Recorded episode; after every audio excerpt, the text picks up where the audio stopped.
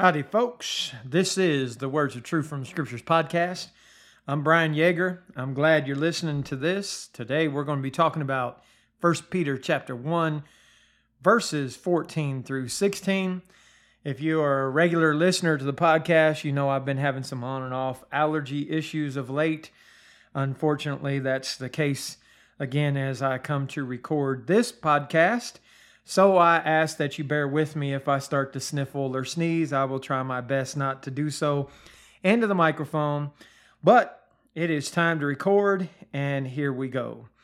We have been talking about how the scattered Gentile Christians addressed in this first Peter letter are looking forward to and hope of the return of Christ and salvation to come at that point in time. And we have talked about various things and leading up into this lesson. And this lesson continues with the fact that when the Lord returns, there are some expectations that they're going to be obedient children, that they're not going to be acting the way that they used to act in their former conduct, that they're going to be holy because the Lord is holy. So that's what we're going to be talking about today. When Christ returns, those who are not obeying him, that's not good news for them. That's where the good news for us who are obedient becomes bad news to those who are not. And Second Thessalonians 1 7 through 12, the context here is the Christians in Thessalonica were facing persecution so to them it was said, To you who are troubled, rest with us, when the Lord Jesus shall be revealed from heaven with his mighty angels. Now notice this. In flaming fire, taking vengeance on them that know not God, and that obey not the gospel of our Lord Jesus Christ, who shall be punished with everlasting destruction from the presence of the Lord and from the glory of his power, when he shall come to be glorified in his saints to be admired in all them that believe, because our testimony among you was believed in that day. Wherefore also we pray always for you, that our God would count you worthy of this calling and fulfill all the good pleasure of his goodness and the work of faith with power, that the name of our Lord Jesus Christ may be glorified in you and ye in him, according to the grace of our God and the Lord Jesus Christ. For us who are obedient, we look forward to the coming of Christ. For those who are not, destruction is in their future. Jesus is the source of salvation. For who? In Hebrews 5 8 9, though he were a son, speaking contextually about the high priest Jesus Christ, the text says, Yet learned he obedience by the things which he suffered. And being made perfect, he became the author of eternal salvation, all them that obey him. The author, the source of salvation. But those that reject him and reject his word, Jesus said in John 12, 48, He that rejecteth me and receiveth not my words has one that judgeth him. The word that I have spoken, the same shall judge him in that last day. Being able to look forward to Christ coming down and returning to, to judge, and when I say coming down, I mean from heaven, but he's not actually going to come to earth. He's not going to reside on earth. There's going to be the bodily resurrection and the raising up to meet him in the air, 1 Thessalonians 4 13 through 18. But when he returns, when he comes, those who are prepared, in Luke chapter 12, 35 through 48, Jesus teaches his followers, Let your loins be girded about, and your lights burning. Yourselves like unto men that wait for their Lord, when he will return from the wedding, that when he cometh and knocketh, that he may open, they may open up to him immediately. Blessed are those servants whom the Lord, when he cometh, shall find watching. Very last unto you, that he shall gird himself and make them to sit down to meat, and will come forth and serve them. And if he shall come in the second watch, or come in the third watch, and find them so, blessed are those servants. And this know, that if the good man of the house had known what hour the thief would come, he would have watched, and not suffered his house to be broken through. Be therefore ready also, for the Son of Man cometh at an hour when you think not. Then Peter said unto him, Lord, speakest thou this parable unto us, or even to all? And the Lord said, Who then is that faithful and wise steward, Him his Lord shall make ruler over his household to give them their portion of meat in due season. Blessed is that servant, whom his Lord, when he cometh, shall find so doing. Of a truth I say unto you, that it will make him ruler over all that he hath. But, and if that servant say in his heart, My Lord delayeth his coming, and shall begin to beat the men servants and maidens, and to eat and drink and be drunken, Lord of that servant will come in a day when he looketh not for him, at an hour which he is not aware, and cut him asunder, and will appoint him his portion with the unbelievers. And that servant, which knew his Lord's will, and prepared not himself, neither did according to his will, shall be beaten with many stripes. But he that knew not, and did commit things worthy of stripes, shall be beaten with few stripes. For unto whomsoever much is given, of him so much be required. And to whom men have committed much, of him will they ask the more. So it's about preparation. And Jesus gave, gave this parable and explanation of this parable about a wise steward. When his master comes, he expects you to be doing what he appointed you to do before he left. The same as with Christ.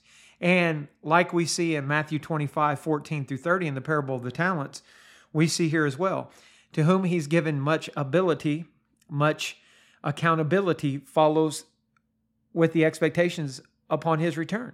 If you're able to do this much more than this person over here, then this much more is expected out of you. The great thing about that is he doesn't expect more out of anybody than what they are personally, individually able to do. But take what you're able to do and do it and do it well. Preparations for our Lord returns come down to how you're living your life. In Romans 13, 11 through 14, it says that knowing that the time is now high time to awake out of sleep, for now is our salvation nearer than we believed. The night is far spent, the day is at hand. Let us therefore cast off works of darkness. Let us put on the armor of light. Let us walk honestly as in the day, not in rioting and drunkenness, not in chambering and wantonness, not in strife and envying, but put on the Lord Jesus Christ and make not provision for the flesh to fulfill the lust thereof. How are you living? Are you living in a manner that is worthy of the teaching of the gospel? That's the, the point in Philippians 127 where Paul tells the saints in Philippi, only let your conversation be as becometh the gospel of Christ. That word becometh means in a worthy manner of. So only let your conversation be as it is in a worthy manner of, or becometh the gospel of Christ that whether I come and see you or else be absent, I may hear of your affairs, that you stand fast in one spirit, with one mind, striving together for the faith of the gospel. How are you conducting your life on a daily basis? If our Lord, in whose kingdom you are a servant, were to come today, will he find you so doing as he expects of you? Now, the Christians who are addressed here 1 Peter 1 14 through 16 says, As obedient children, not fashioning yourselves according to the former lust in your ignorance, but as he which hath called you is holy, so be holy in all manner of conversation, because it is written, Be holy, for I am holy. These Christians know that obedience is expected of them. All Christians know that. If you've been taught the gospel, you've been taught that the expectation is to obey the Lord, and not just initially when you first hear the gospel, but continually. These Christians, when this letter opened up, the first two verses says Peter, an apostle of Jesus Christ, to the strangers scattered through Pontus, Galatia, Cappadocia, Asia, Bithynia, elect according to the foreknowledge of God the Father, through sanctification of the Spirit, unto obedience and sprinkling of the blood of Jesus Christ, grace unto you and peace be multiplied. So Yes, they have been taught, they are being taught, and again reminded you're to be obedient. Obedience, thinking back to what we read in Luke 12 35 through 48 uh, about being servants, obedience declares who you serve. In Romans 6 16, Know ye not to whom you yield yourself servants to obey? His servants you are to whom you obey, whether of sin unto death or of obedience unto righteousness.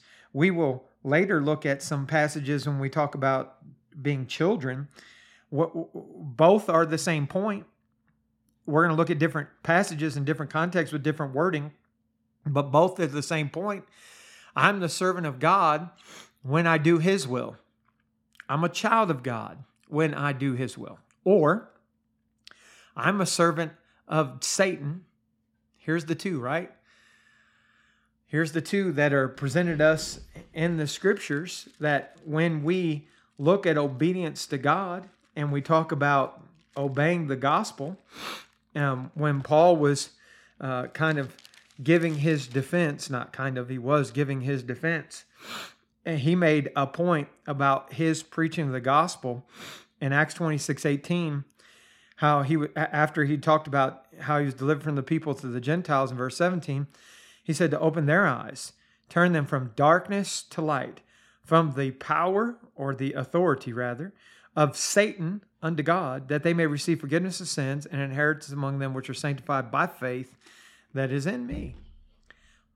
I'm either the servant of God or the servant of the devil.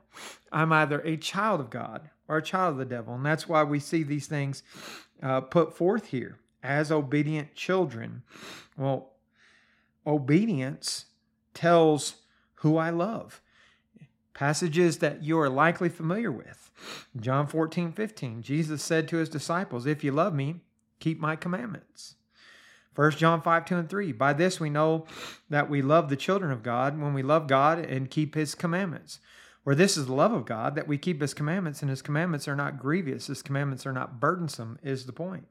Our relationship comes down to obedience. And we're going to talk about this when, when, when we talk about being holy as he is holy.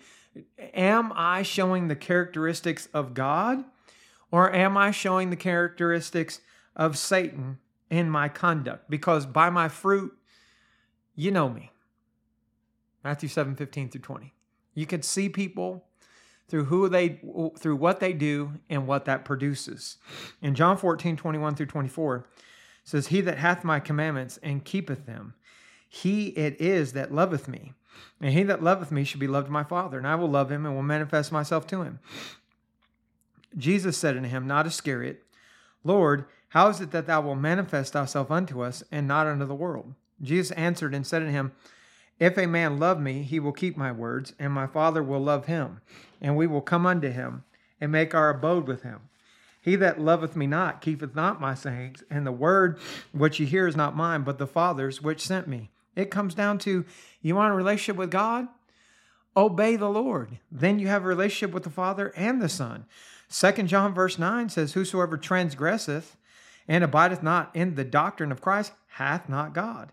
He that abideth in the doctrine of Christ he hath both the Father and the Son. It just doesn't get clearer than that. The children aspect, as obedient children, this is the relationship. Ephesians 5 1 says, Be therefore followers of God as dear children. For anyone to have God as their father, it's about leaving your past behind, which is part of our text in our study today, right?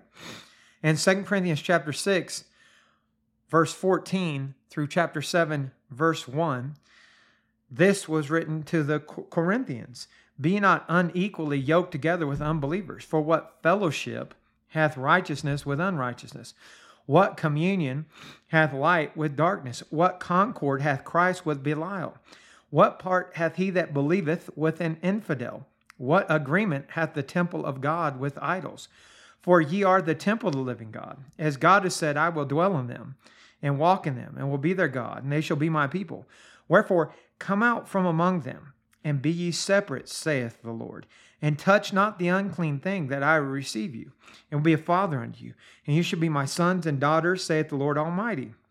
7 1 says, Having therefore these promises, dearly beloved, let us cleanse ourselves from all filthiness of the flesh and spirit perfecting holiness and the fear of God. That's kind of jumping forward in our lesson a little bit, but it's all tied together. If I walk and act and behave as my Father, I'm going to be holy. I'm going to perfect holiness. I'm going to behave myself like Him. I'm not going to be joined to that which is in opposition to my Father. I'm going to be loyal, faithful to Him. Remember that loyal, faithful. your actions establish who your father is. Like we talked about from Romans 6 17, that obedience declares who you're a servant of, well, also declares who your father is. In 1 John 2, verse 29 through 310, notice this reading. I, I love this. We we studied through this.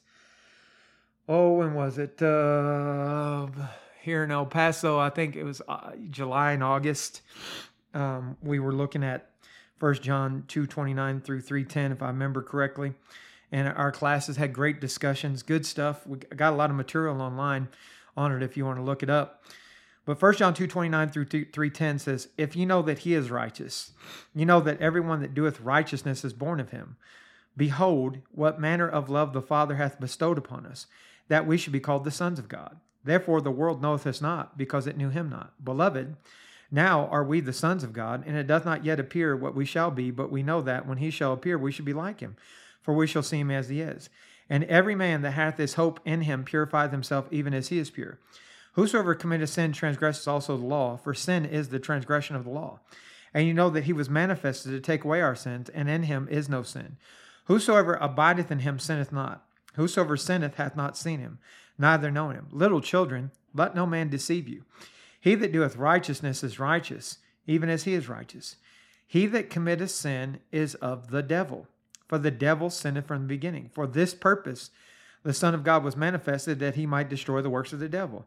Whosoever is born of God doth not commit sin, for his seed remaineth in him, and he cannot sin because he is born of God.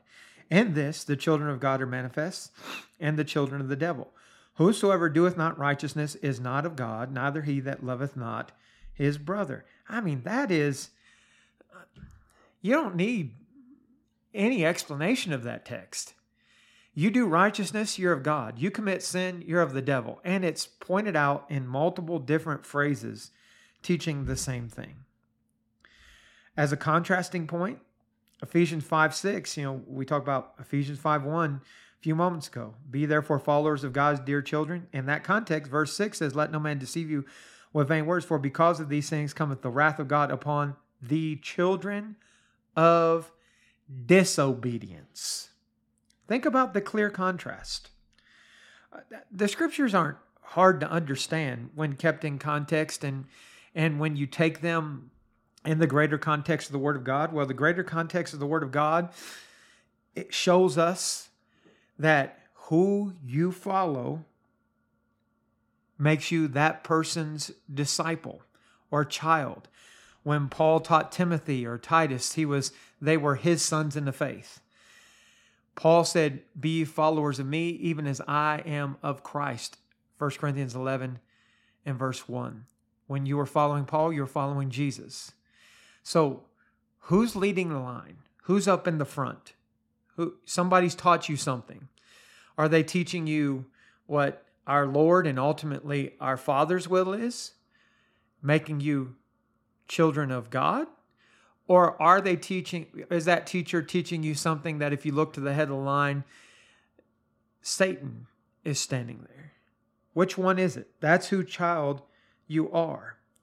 Our God speaks to us. We pray to Him in terms of father and children. Our Father who art in heaven, right? We, we, we pray that, Matthew 6 9. Why? Jesus taught that. We see that consistently through the scriptures. Why? Because if you are a Christian, God is your Father. Even in the perspective of correction, the father son child relationship is spoken. In Hebrews chapter 12, verses 5 to 11, it says, You have forgotten the exhortation which speaketh unto you as unto children. My son, despise not the chastening of the Lord, nor faint when thou art rebuked of him. For whom the Lord loveth, he chasteneth, and scourgeth every son whom he receiveth. If ye endure chastening, God dealeth with you as with sons.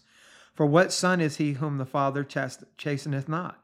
But if you be without chastisement, that is, if you don't accept correction, whereof all are partakers, then are ye bastards and not sons. Furthermore, we have had fathers of our flesh which corrected us and gave them reverence. Shall we not much rather be in subjection unto the Father of spirits and live? For verily, of a few days chasten us after their own pleasure, but he for our profit. that we might be partakers of his holiness. Now, no chastening for the present seemeth to be joyous, but grievous. Nevertheless, afterward it yieldeth the peaceable fruit of righteousness unto them which are exercised thereby.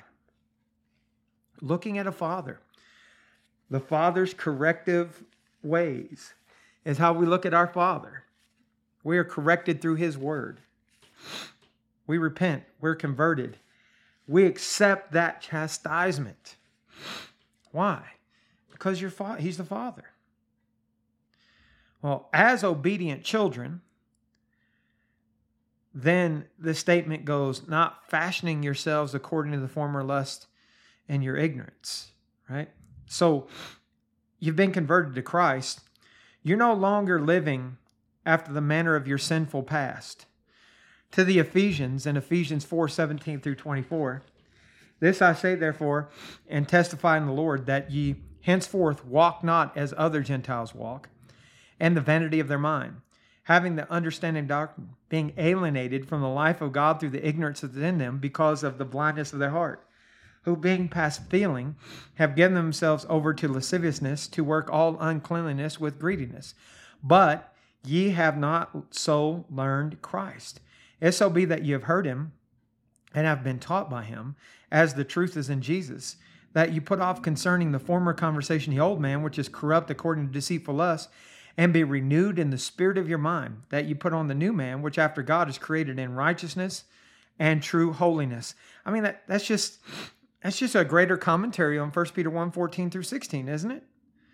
Don't walk like other Gentiles. Don't be vain in your mind. Don't go back and do the opposite of what you learned in Christ. Put off that old conduct, the old man that was corrupt through deceitful lust. You think differently. You act differently.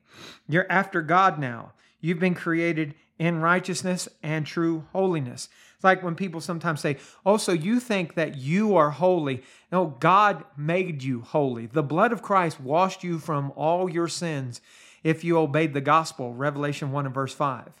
That means you're pure, pure, you're holy, you're perfect, you're sinless, you're complete. All these terms we see in the Bible. That is the work of God. You didn't make yourself clean and holy. You just have to continue to be that way. You have to look to yourself, like as we have talked about and are going to talk about more going forward, and ask, Is my conduct in a worthy manner of the gospel? You're not supposed to go back and act like the person that you used to be. In Colossians, the first chapter, verses 12 through 23, and here we, we get to put together a, a context that's kind of parallel in some ways to Ephesians 4 17 through 24, but then also grab some points uh, that bring everything together that we are talking about. The text in Colossians 1 12 through 23 says, Giving thanks unto the Father which hath made us meet to be partakers of the inheritance of saints in light. Who hath delivered us from the power of darkness? See, you didn't do that yourself. When you obey the gospel, you come, you do your part, but then God's part, delivering you from the power of darkness. Then translated us in the kingdom of his dear Son, in whom we have redemption through his blood. So back to how are you washed? How are you made holy? Through his blood. Even the forgiveness of sins who is the image of the invisible God, the firstborn of every creature. For by him were all things created that are in heaven and in earth, visible and invisible, whether they be thrones or dominions or principalities or powers. All things are created by him and for him. He is before all things, and by him all things consist. And he is the head of the body, the church, who is the beginning, the firstborn from the dead, that in all things he might have the preeminence. For it pleased the Father, again, we're talking about relationship, right?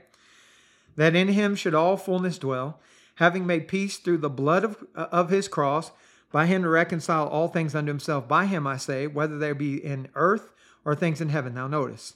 And you that were sometimes alienated and enemies in your mind by wicked works. Because, as we've been talking about in this lesson, you're a servant based on what you do, either to God or Satan.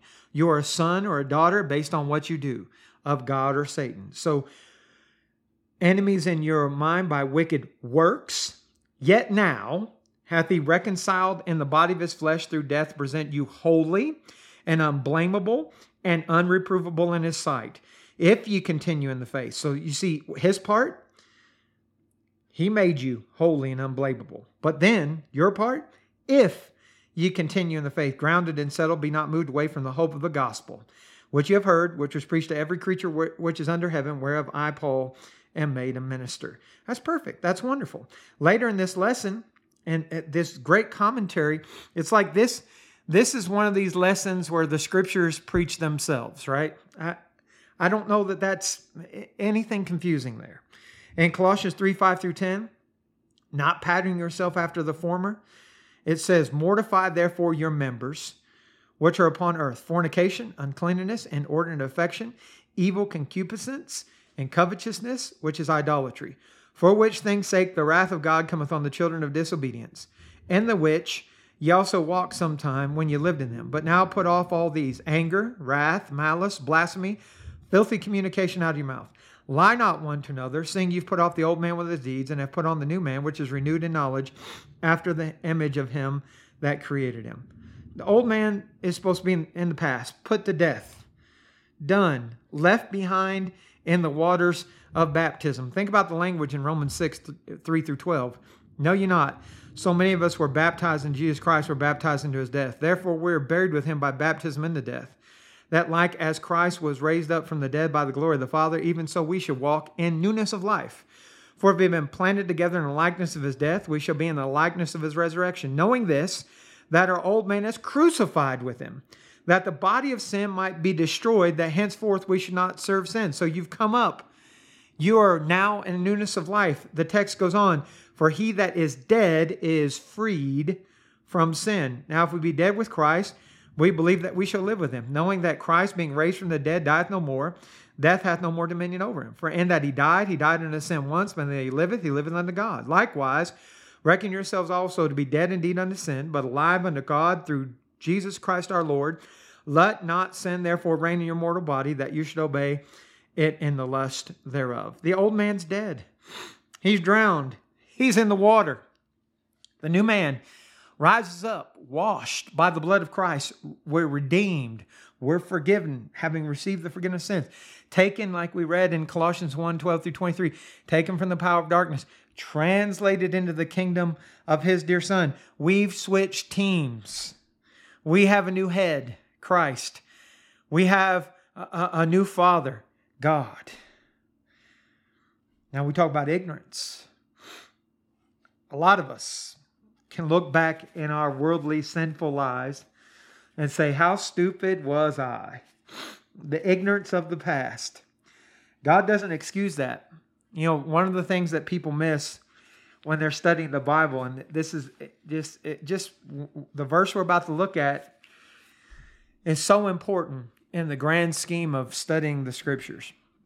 People look back at the Old Testament and they'll, they'll look at David, for example, and they'll say, well, David committed adultery with Bathsheba. He, he had uh, her husband Uriah uh, put to death, and David did all these terrible things, but God forgave him and God allowed him to continue to be a king in Israel. And all of that is a very oversimplified understanding of the scriptures. A lot of what God did with David and didn't do uh, with David comes down to God had made a promise that in David, uh, through David, that Christ would come. And God had a promise to uphold.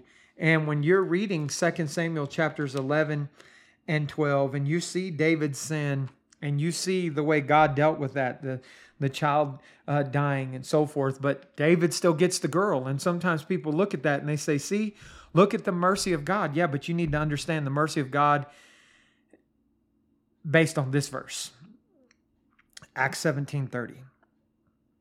Context is about idolatry the times of this ignorance God winked at, but now commandeth all men everywhere to repent. God didn't destroy Israel and individuals within Israel many times for one reason. He made a promise to Abraham, Isaac, and Jacob that through their seed, all the nations of the earth would be blessed. That's why, because God keeps covenant. But now, though you can look back in the Old Testament and say, wow, look at the mercy of God. Yes, but you must understand God's mercy in those accounts. The way Acts 17:30 describes it. Put all those scriptures together. Now commands all men everywhere to repent. The expectation has always been to be holy, for God is holy. But in times past, he winked at their ignorance. But now, that shows that there is a change in God's judgment. Later in this lesson, in 1 Peter chapter 2, verses 11 and 12, says, Dearly beloved, I beseech you, as strangers and pilgrims, abstain from fleshly lusts which war against soul, having your conversation honest among the Gentiles, that whereas they speak against you as evildoers, they may, by your good works, which they shall behold, glorify God in the day of visitation. What's God expect now? That you, as strangers and pilgrims on earth, all Christians are, we're not citizens of the earth, we're citizens of the kingdom of heaven, Philippians 3:20. Have your conduct honest. Abstain from fleshly lust. Look, when you put these things together, the old law was a law of bondage it, it was so very restrictive to keep them separated. It was a middle wall of partition.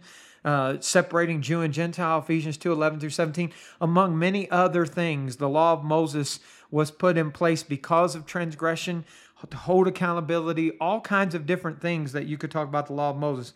But it was a law of bondage. The law of Christ is called the perfect law of liberty, James 1 25 and 2 12. We read earlier in 1 John 5 2 and 3 that the commandments of our Lord are not burdensome. The old law was. When you look back at all the ceremonies and festivals, all the restrictions that the children of Israel had to have, how they had the tabernacle before the temple, and all that went into transporting it and setting it up according to God's pattern. All these instructions given to the Levites, the children of Israel, to follow thereafter, and giving of sacrifices and everything else so complicated.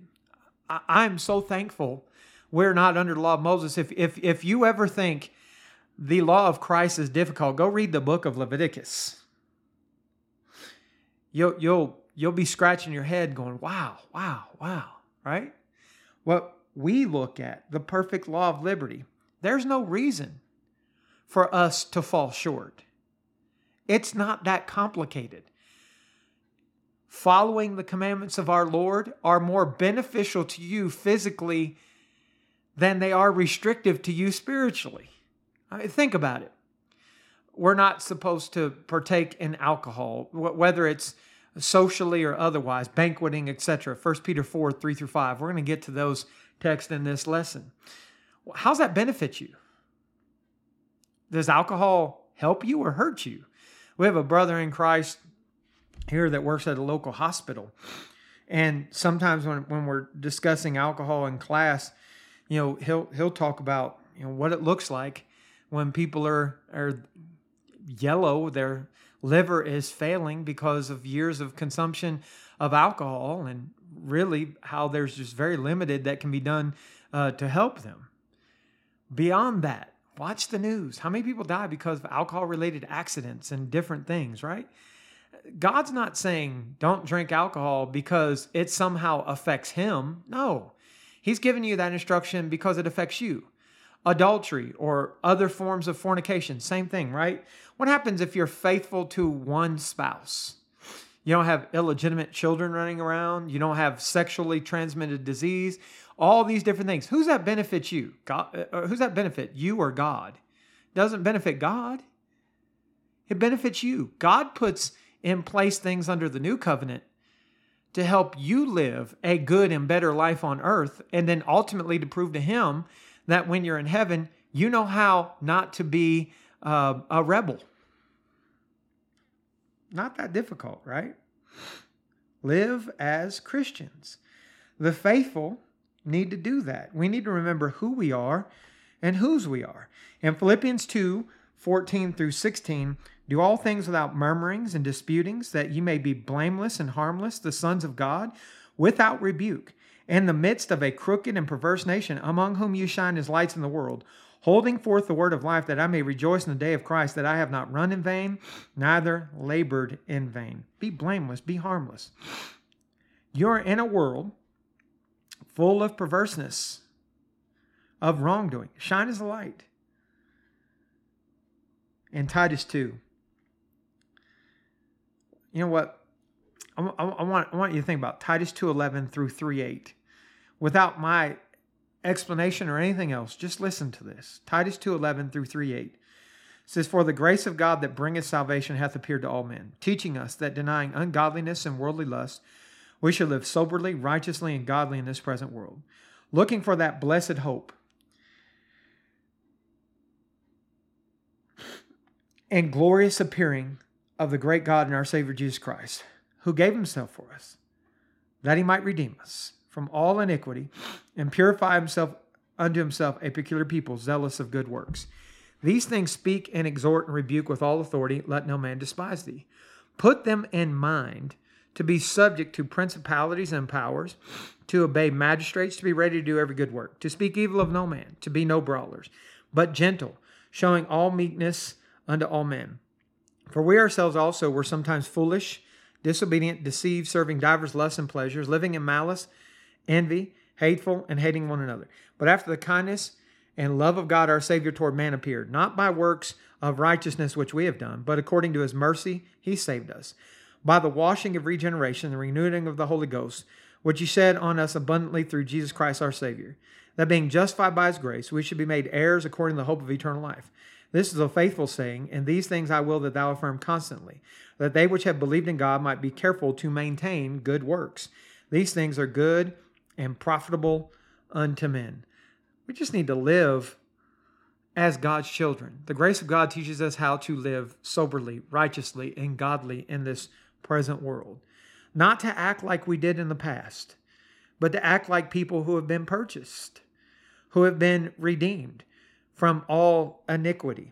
To behave not foolishly and disobediently like our past, this is what Paul told Titus and evangelists to go and teach. Go and teach these things. And we see Peter doing that here in this context that we're studying right now, teaching these scattered saints to live not according to their formal, former sinful ways, but to be obedient children. Then, but as he which hath called you is holy, we will talk about in 1 Peter 5:10, the God of all grace, who hath called us unto his eternal glory by Christ Jesus, after you've suffered a while, make you perfect, establish, strengthen, and settle you. Called of the Father by the Son. These people who this epistle is written to, being Gentiles, we talked about this when we opened this letter. It's important that they realize that the calling is not just to the Jews. Romans 9:24, even us whom he hath called, not of the Jews only, but also of the Gentiles. That's important. That's important because as we know and we've been talking about and I want to keep reminding you, these Christians who are Gentiles did not in times past have hope because of Christ. The law of Moses was that middle wall of partition. In 1 Peter 2 9 and 10, we talk about this. We talk about this. I want you to remember it says, You're a chosen generation, a royal priesthood, a holy nation, a peculiar people, that you should show forth the praises of him who hath called you out of darkness into his marvelous light, which in time past were not a people, but now are the people of God, which hath obtained mercy, but now which hath not obtained mercy, but now have obtained mercy. So you didn't have this in the past. In the past, you lived like you didn't have it. Now you do. He which has called you is holy. That's the standard. Before we move on, remember that the calling is through the gospel. We covered this earlier, so I won't spend a lot of time on this. We covered it in our earlier lessons of this epistle. But just as a reminder, 2 Thessalonians 2 13 and 14, we're bound to give thanks always to God for you, brethren, beloved of the Lord, because God hath from the beginning chosen you to salvation through sanctification of the Spirit and belief of the truth, whereunto he called you by our gospel to the obtaining of the glory of our Lord Jesus Christ. So it was not a supernatural direct calling like some would misunderstand scriptures and think is a calling through the gospel. So back to point. He is holy. We see that throughout both the Old and the New Testaments, right? And Psalm 99, five verses there that we're going to talk about, one through five. The Lord reigneth, let the people tremble. He sitteth between the cherubims, let the earth be moved. The Lord is great in Zion, he is high above all the people. Let them praise thy great and terrible name, for it is holy. Speaking of his name. The king's strength also loveth judgment. Thou doest, or thou dost establish equity. Thou executest judgment and righteousness in Jacob. Exalt ye the Lord our God and worship at his footstool, for he is holy. In Isaiah 54 5, Thy maker is thine husband, the Lord of hosts is his name. Thy Redeemer, the Holy One of Israel, the God of the earth, the, uh, the God of the whole earth shall he be called. So when we look at him, when we look at our Maker, the Lord, the Holy One of Israel, he is the Holy One of Psalm 99, 1 through 5. In Revelation 4 8, uh, John has a vision where he's seeing into heaven and there are four beasts. Each of them had six wings about him. Their eyes within, they rest not day and night, saying, Holy, holy, holy, Lord God Almighty, which was and is and is to come. He is holy. His word is pure. Every word of God is pure. He's a shield on them that put their trust in him. Proverbs 30 and verse 5. Sorry, I didn't give you the verse. Those of you who are taking notes, let me let me back up. Proverbs 30 verse 5 says, Every word of God is pure. He is a shield unto them that put their trust in him. So he's holy. His words are pure. His way is perfect, equal, and right. Notice this Psalm 18:30.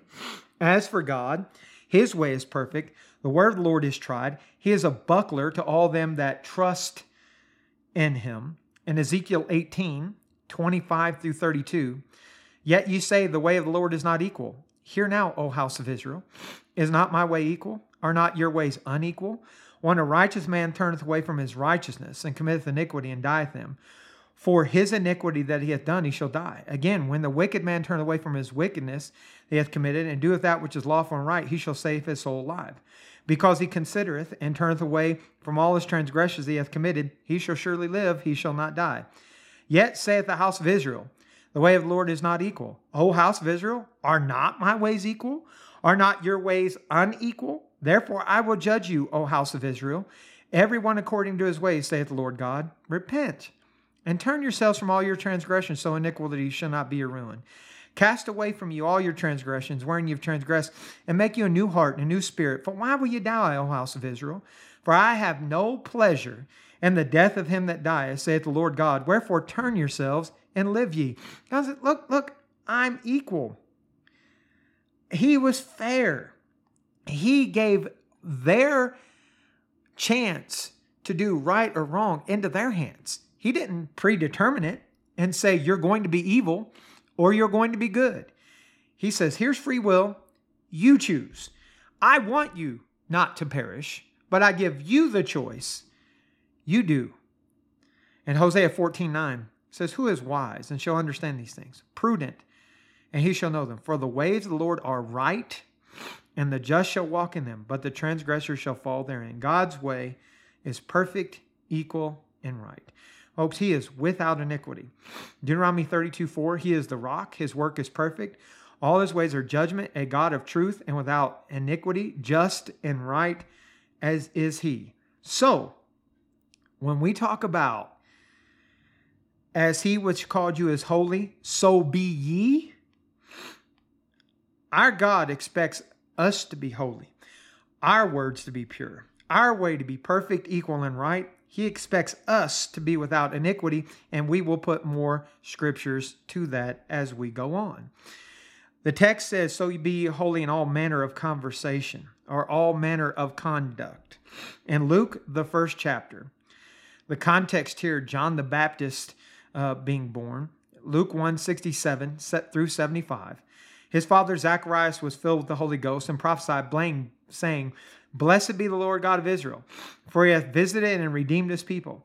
He hath raised up an horn of salvation for us in the house of his servant David, as he spake by the mouth of his holy prophets, which have seen since the world began, that we should be saved from our enemies and from the hand of all that hate us, to perform the mercy promised to our fathers, and to remember his holy covenant, the oath which he swore to our father Abraham, that would grant unto us that we, being delivered out of the hand of our enemies, enemies might serve him without fear, in holiness and righteousness before him all the days of our life. So Zacharias says to the children of Israel, it was foreplanned. The prophets foretold about the redemption to come so that God would be served in holiness and righteousness through their entire lives. Later in this letter, 1 Peter chapter 3, I'm going to begin at verse 8 and, and go down through verse 17. And, and here's where we'll see some of the points we're talking about now brought back up. It says, Finally, be of all one mind, having compassion one another, love as brethren, be pitiful, be courteous, not rendering evil for evil or railing for railing, but contrariwise blessing, know that ye thereunto called that you should inherit a blessing. For he that will love life and see good days, let him refrain his tongue from evil and his lips that they speak no guile. Let him eschew evil and do good. Let him seek peace and ensue it. For the eyes of the Lord are over the righteous, and his ears are open unto their prayers. But the face of the Lord is against them that do evil. And who is he that will harm you if you be followers of that which is good? But and if you suffer for righteousness' sake, happy are you. Be not afraid of their terror, neither be troubled, but sanctify the Lord God in your hearts, and be ready always to give an answer to everyone that asks you the reason of the hope that is in you with meekness and fear, having a good conscience that whereas they speak evil of you as evildoers, they may be ashamed that falsely accuse your good conversation in Christ. For it is better, if the will of God be so, that you suffer for well doing than for evil doing. So it's, it's live above reproach. Let your words and your conduct be like we talked about earlier in this lesson in Philippians 1:27, in a manner worthy of the gospel. When they are persecuting and coming against you, don't repay evil with evil. Do good. We know that our prayers are hindered if we don't. God's not going to hear us if we become evildoers, and we can't excuse it and say, but they did it to us first. When we open our mouths in times of persecution, it ought to be to give an answer of the hope that lies within us with meekness and fear, not to cast stuff back on those that are speaking evil or doing evil against us so that when they bring some charge against us, it's false and our conduct proves such. Now, people would say, but I meant to do good. Listen, intentions don't matter. We, we talk about David. In 2 Samuel 7, 1 through 7, it came to pass when the king, this is David, sat in his house, and the Lord had given him rest about from all his enemies. So this is a time of faithfulness that the king, that is David, said unto Nathan the prophet, See now, I dwell in a house of cedar, but the ark of God dwelleth within curtains. Nathan said to the king, Go and do all that is in thy heart, for the Lord is with thee. So Nathan had this idea that David's faithful right now, God is blessing him right now. So whatever David does is therefore right. Well, this this is a false syllogism. So it came to pass that night that the word of the Lord came unto Nathan, saying, Go and tell my servant David, Thus saith the Lord, Shalt thou build me an house for me to dwell in?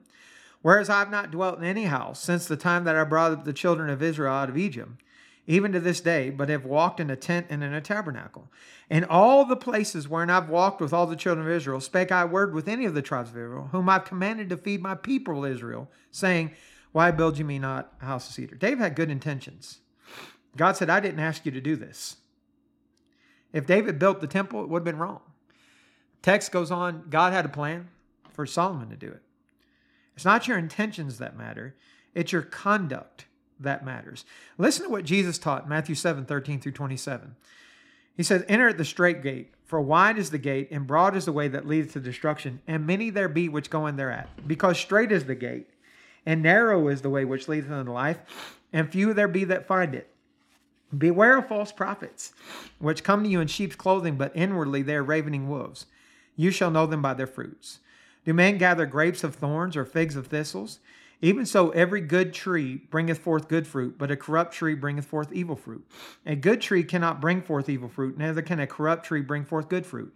Every tree that bringeth not forth good fruit is hewn down and cast in the fire. Wherefore, by their fruits you shall know them. Not every one that saith unto me, Lord, Lord, shall enter the kingdom of heaven, but he that doeth the will of my Father which is in heaven. Many will say to me in that day, Lord, Lord, have we not prophesied in thy name? In thy name have cast out devils? In thy name done many wonderful works? Then will I profess unto them, I never knew you.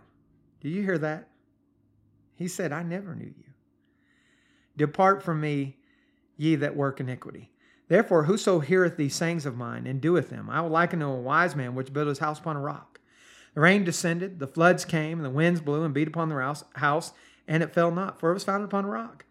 Everyone that heareth these sayings of mine and doeth them not shall be likened to a foolish man which built his house upon the sand. The rain descended, the floods came, and the winds blew and beat upon the house, and it fell, and great was the fall of it. Folks, your intentions aren't going to save you. Act in accordance with the will of God. That will save you. In 1 John chapter 1, talking about fellowship between the saints and the Father and Christ, Verse 5 and 6 This then is the message which you have heard of him, declaring to you that God is a light, and in him is no darkness at all. If we say we have fellowship with him, walk in darkness, we lie and do not the truth. If you continue in the context, the context tells you to walk in the light. If you are in sin, not to deny that, but to confess it. That we have an advocate, we have an, an intercessor, we have somebody that goes to the Father uh, for us. 1 John 2 1 and 2. Then verses 3 and 6, or 3 through 6. Hereby we do know that we know him, if we keep his commandments. He that saith, I know him, and keepeth not his commandments, is a liar, and the truth is not in him. But whoso keepeth his word, in him verily is the love of God perfected. Hereby we know that we are in him. He that saith he abide in him ought himself also to walk, even as he walked. Now we're going to talk more about this and as it relates to the judgment uh, next week, if all goes according to plan, when we talk about 1 Peter 1 17. But real plain and simple, it's your conduct that matters. Then, after we get past be holy in all manner of conversation or conduct, because, so we're coming back, be holy, for I am holy. Again, God is holy. Leviticus 11 44 says, I am the Lord your God. You shall therefore sanctify yourselves and shall be holy, for I am holy. Neither shall you defile yourselves with any manner of creeping thing that creepeth on the earth. Now, this is why we talked about earlier, Acts 17 30. In the context of idolatry, in times past, God winked at this ignorance, but now commendeth all men everywhere to repent. In times past, he continued in his covenant with Israel because he made a promise. Now, his promise is to etern- is eternal life unto all that obey him. All right? So we have a standard to walk according to. Does that mean that be holy is just a quote from the Old Testament? No, the standard is higher. Now, the law is easier, but the standard is higher. We are to be holy, and multiple texts in the New Testament teach that. Notice Ephesians 1 3 through 4. Blessed be the God and Father of our Lord Jesus Christ, who hath blessed us with all spiritual blessings in heavenly places in Christ, according as he has chosen us, in him before the foundation of the world, that we should be holy and without blame before him in love. Colossians 3:12. Put on, therefore, as the elect of God, holy and beloved, bowels of mercy, kindness, humbleness of mind, meekness, long suffering. 1 Thessalonians 4 1 through 7. Furthermore, then we beseech you, brethren, and exhort you by the Lord Jesus, that as you have received of us how you ought to walk and please God, you would abound more and more. For you know what commandments we gave you by the Lord Jesus. This is the will of God, even your sanctification, that you abstain from fornication that every one of you should know how to possess his vessel in sanctification and honor, not in the lust of concupiscence, even as the Gentiles which know not God. That no man go beyond and defraud his brother in any manner, because that the Lord is a vendor of all such, as we have also forewarned you and testified, for God hath not called us unto uncleanliness, but unto holiness. Hebrews 12 14. Follow peace with all men and holiness, without which no man shall see the Lord. That's clear, right? But then you'll have people say, well, that doesn't mean that you can be perfect or blameless or sinless. Even though we just read Ephesians 1, 3, and 4 that says that, let me throw you some scriptures, one from the Old Testament and then several from the New, in which I'm just going to let the word of God speak. You know, God doesn't give us suggestions, He gives us instructions. In the Old Testament, Psalm 4 4, stand in awe and sin not. Commune with your own heart upon your bed and be still. Matthew 5 48. Be therefore perfect, even as your Father which is in heaven is perfect. Somebody will quickly run to the definition. That means to be complete, whole. I think it's the Greek word teleos, if I remember correctly. Yes, that's what it means, complete and whole. But when you sin, you're no longer complete and whole. That's it. Yes. Does that mean sin no more? Yes. Look at Jesus, John 8, 1 through 11. Jesus went in the Mount of Olives. Early in the morning, he came again into the temple, and all the people came unto him and sat down and taught them. And the scribes and Pharisees brought unto him a woman taken in adultery. When they had set her in the midst, they said unto him, Master, this woman was taken in adultery in the very act. So they're saying, hey, this she's clearly an adulterous woman. This is the evidence is she was in the act. Okay. Moses in law commanded us that she should be stoned, but what sayest thou? This they said, tempting him that they might have to accuse him. Jesus stooped down, with his finger wrote on the ground as though he'd heard them not. So they continued asking him. He lifted up himself, said to them, He that is without sin among you, let him first cast a stone at her. And again he stooped down and wrote on the ground. Now, this is just him teaching consistently. You can't hypocritically judge somebody. Matthew 7 1 through 5. So the text goes on. They which heard it, being convicted by their own conscience, went one by one, beginning at the eldest, even unto the last. Jesus was left alone, the woman standing in the midst. When Jesus had lifted up himself and saw none but the woman, he said unto the woman, Woman, where are those thine accusers? Hath no man condemned thee? She said, No man, Lord. And Jesus said unto her, Neither do I condemn thee. Go, notice this, and sin no more.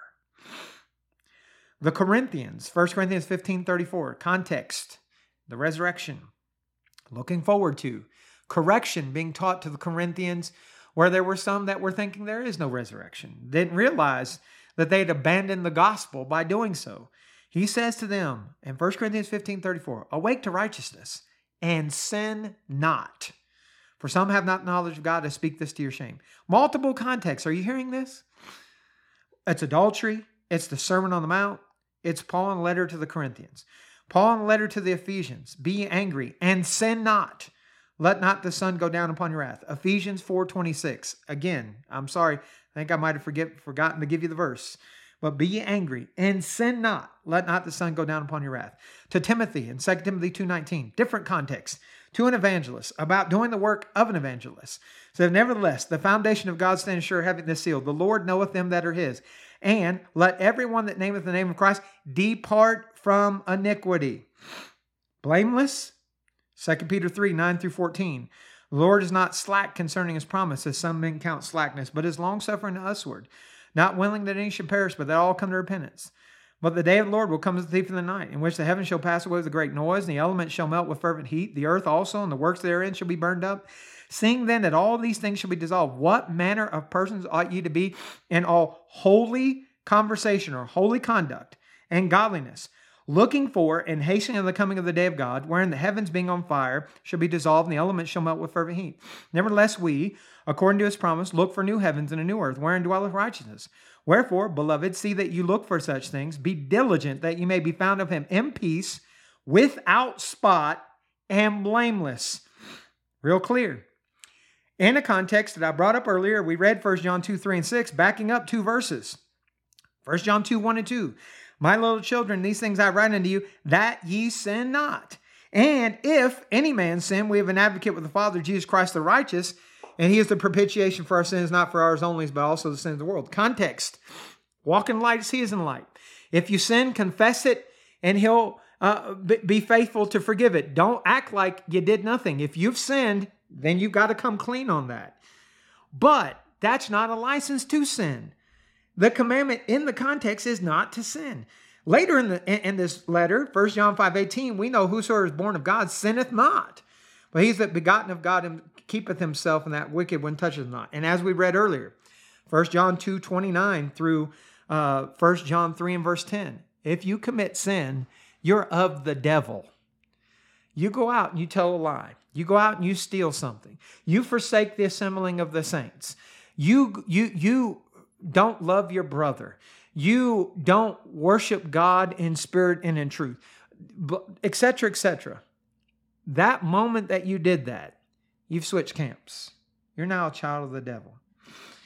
This applies even to congregations. I had a um, Bible discussion with a fella in Arkansas back in August. Uh, one of the brethren here and I and someone else were all involved in the conversation. And this guy said, uh, It's not possible for a congregation uh, to essentially be faithful. That's not the wording that he used. But um, he was basically saying all congregations are in error. And of course, I pointed out to him biblically what about Smyrna? Go, go read Revelation 2 and and and talk about Smyrna verses 7 through 10. What what about the church in Philadelphia? Go and read, you know, Revelation chapter 3. Here were two out of seven congregations that were faithful to the Lord. You're saying it's impossible. What sin did the church in Jerusalem commit when they were looked to as kind of the place of answers in Acts 15? What are you talking about? You, you, you think congregations can't do right? Listen to what the Lord expects of his body, the church. Ephesians 5 25 through 27 says, Husbands, love your wives, even as Christ also loved the church and gave himself for it. Now, notice, this isn't even talking about a local congregation. It's talking about the church in the sense of all of the saved. That he might sanctify and cleanse it with the washing of water by the word, that he might present to himself a glorious church, not having spot or wrinkle or any such thing, but that that should be holy and without blemish. Christians everywhere, collectively, holy and without blemish. Folks, that's real clear. Being holy is about being pure. That's what Strong's number 40, that word means. It's about how it applies in various different ways, like in Matthew 5 8, blessed are the pure in heart, for they shall see God. What's that infer? About those that aren't pure in heart? They won't, right? 1 Timothy 1 5, the end of commandment is charity out of a pure heart and of a good conscience of faith and unfeigned. It's not just external, but internal.